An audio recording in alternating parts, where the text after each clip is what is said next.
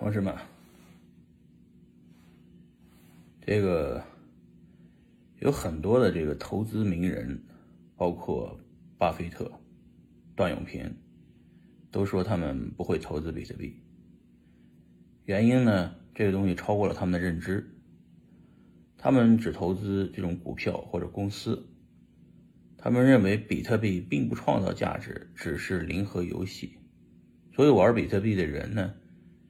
都不创造新的社会财富，也就是说，他们认为比特币并不创造价值，嗯，所以他们不投资这个东西。他们认为这个市场上所有的人都在搏傻，早期买的人赚后期买的人的钱，啊，呃，这个观点呢，由于是这两位大咖说的。又是美国股神，又是中国股神的，是吧？所以造成很多很多人觉得说的很有道理，比特币并不创造价值，所以进比币圈就是为了炒币，就是为了呃互相割韭菜，最后比特币还会归零啊！所以趁着比特币没到一百万之前，先炒一把，炒高了赚了钱就跑。整个市场就是互相搏杀，是吧？但是呢，我要提出一个我的观点，嗯，这个观点呢，呃，是刚刚想明白的，啊，因为我也一直在犯嘀咕，这个段永平啊，这个巴菲特呀，很厉害，对吧？他们说的话应该是有道理的，并且我自己想了想，确实比特币不创造什么新的价值。啊！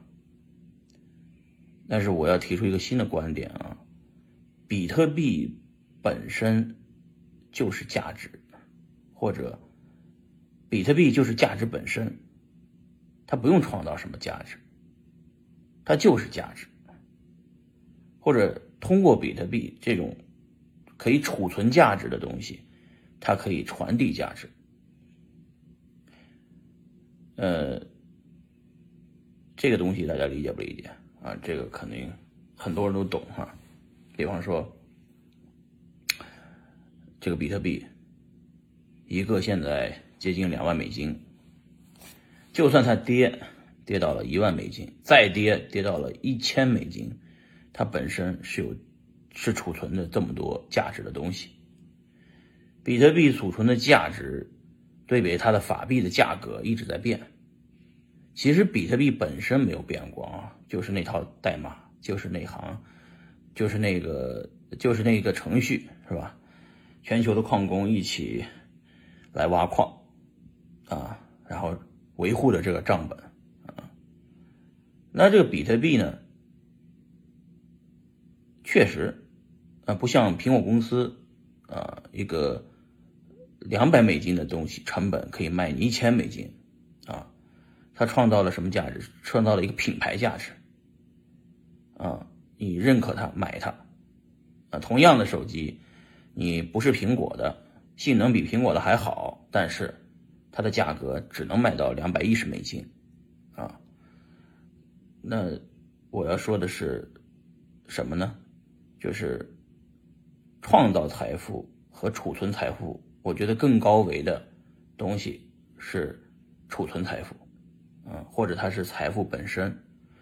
数字货币就算比特币到两万美金，比特币的市值才多少？四千亿美金啊！苹果的市值现在是两万亿美金，也只是五分之一的苹果啊。所以呢，你们自己算比特币的的它贵不贵，对吧？比特币还有没有空间啊？我认为比特币再涨十倍问题不大，很轻松的。所以大家不要被所谓的名人或者投资达人所引导，要有自己的判断。你在玩什么？